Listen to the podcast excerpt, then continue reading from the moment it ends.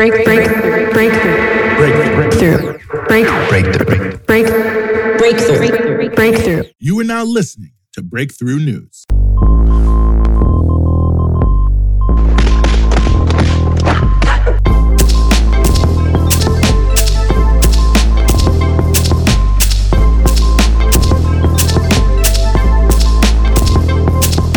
It's 5 p.m.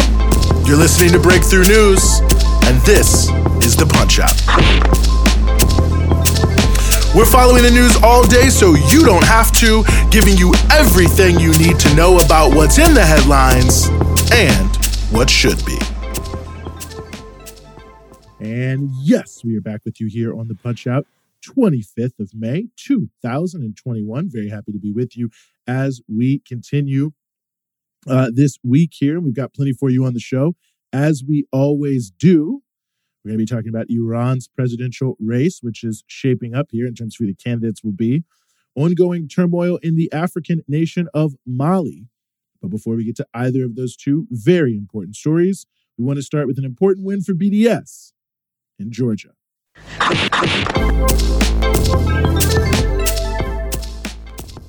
Well, in a major setback for advocates of apartheid, federal court struck down Georgia's anti boycott, divestment, and sanctions, or BDS law, after journalist Abby Martin filed a lawsuit filing a canceled speaking engagement because of the law in question.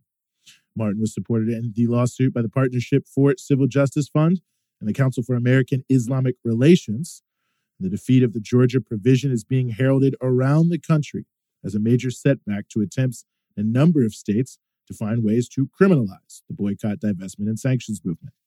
As Abby Martin herself noted about the victory, quote, the government of Israel has pushed state legislatures to enact these laws only because they know that sympathy and support for the population they brutalize, occupy, ethnically cleanse, and subje- subject to apartheid is finally growing in popular consciousness.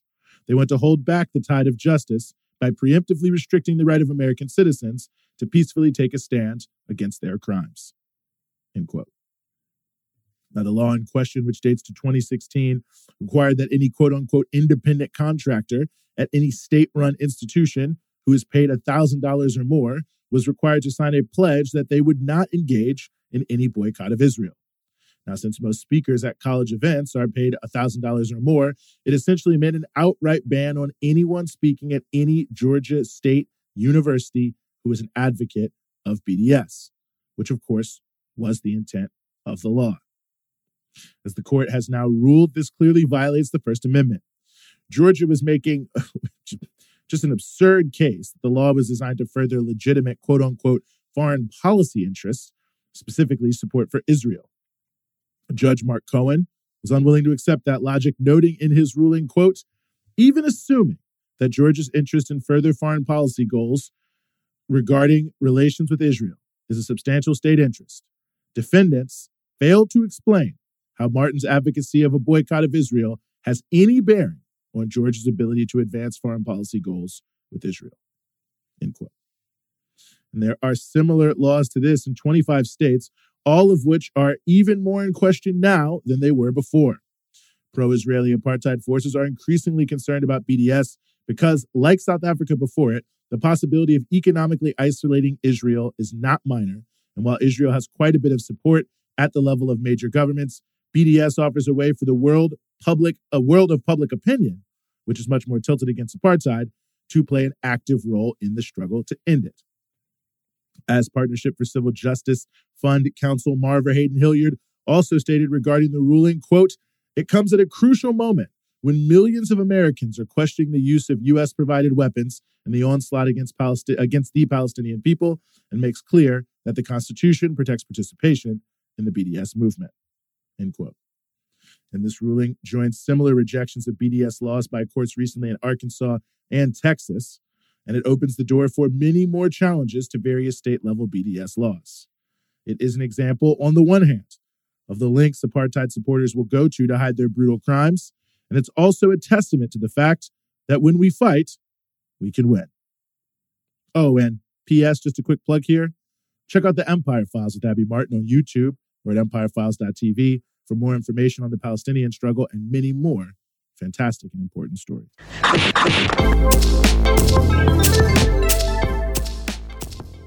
Nine months after the military overthrew the government in Mali, that country continues to be in a state in turmoil and is back in the news in the past few days because the military has arrested a range of civilian leaders in the previously military backed transitional government. Specifically, the president, Ba Ndawa, and Prime Minister Moctar Ouane were arrested and are being held at a military base. The arrests seems, seem related to a cabinet reshuffle that left two of the military's preferred choices out in the cold. The two officials who were pushed out had been in the defense and security ministries, and it isn't exactly clear why they were left out, but it seems to be that the transitional government was looking to respond to accusations that they were not truly pursuing a transitional path, but just covering up for a military dictatorship. And it's not maybe 100% off base, since clearly the transitional government was set up more or less at the sufferance of the military that was obviously the real power. And this all comes as there's been an uptick in the conflicts in the northern and central regions of Mali, particularly during Ramadan, by the way. And these are related to conflicts that have really been raging since 2013, although they have much deeper roots than that. There's also been a major civil servant strike recently over unpaid wages. So obviously, the situation in Mali continues to be quite tumultuous and it continues to be quite difficult for many people. It's worth noting that the coup in last August really came about because of deep unhappiness in the direction of the country, which had been marked by huge mass protests. Mali's government, essentially a neo colony of France, presides over deep poverty. 45% of the country lives in poverty, by the way, and a significant lack of opportunity for a country that is mostly young people. And this has combined with the legacy uh, conflicts existing between various ethnic groups, which are exacerbated by colonial borders and a climate change driven conflict between herders and pastoralists over water and land.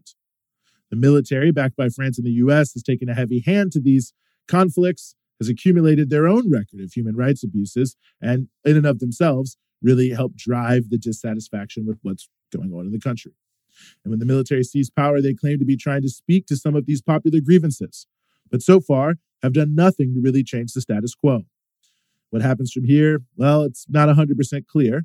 The US, the EU, and the Economic Community of West African States, or ECOWAS, is pressuring the military junta to return the previous transitional plan.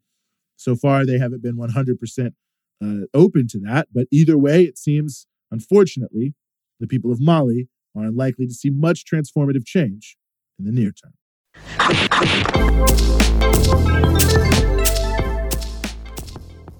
The 12 member Guardian Council, which vets presidential candidates for Iran's election, has released what may be the final list of approved candidates for the June elections, winnowing down the nearly 600 candidates who applied to seven. Unsurprisingly, the council approved no names from the so called reformist camp and has set up a contest between varying shades of so called hardliners. The candidates are the incumbent judiciary chief, Ibrahim Raisi, the secretary of the Expediency Council, Mohsen Rezaei, former nuclear negotiator Saeed Jalili, deputy parliament speaker Amir Hussein Hashemi, the former vice president uh, Mehralizadeh, and the central bank governor Abdul Nasser Hemmati, and a lawmaker Ali Reza Zakani. So those are the seven. Raisi is considered to have the inside track here, definitely the front runner. Several prominent candidates actually withdrew prior to the final list being announced and endorsed him. Raisi has, has, however, stated that he is attempting to get more candidates approved for the election to widen the choices. And while it's unclear if this can actually happen, he's very influential. He's actually thought to be one of the most likely candidates to be the next supreme leader. So, one or two more candidates may sneak in due to his influence. Right? He's been stressing unity in particular, running as an independent and stressing that he wants to address major economic issues like corruption and income inequality.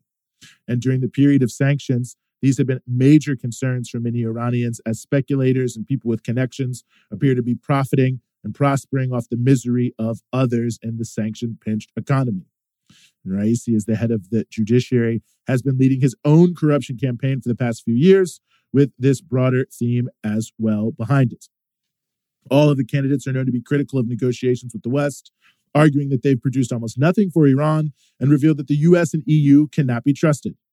The Guardian Council's decision seemed to reflect that the broader political consensus inside of the Iranian establishment is definitively turning against any deeper concessions to the West to escape sanctions and more towards a policy of working with countries like China and India.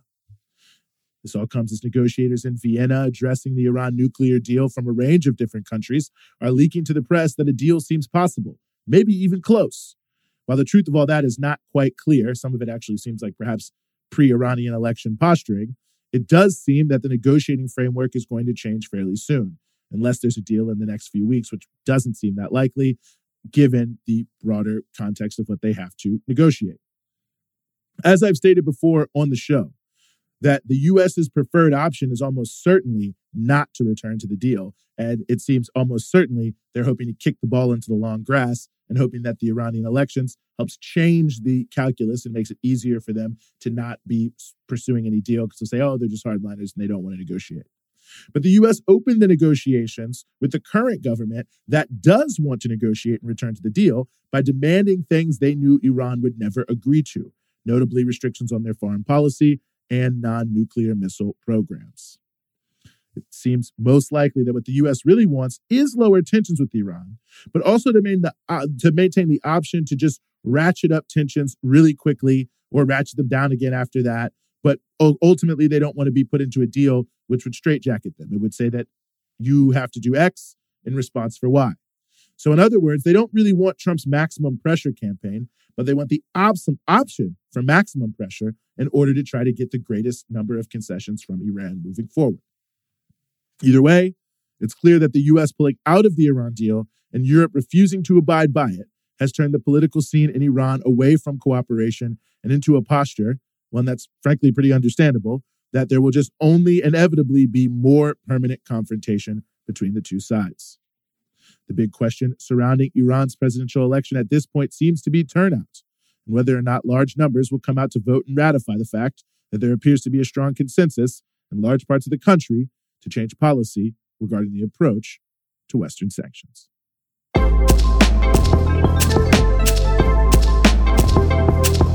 That's the punch out for today.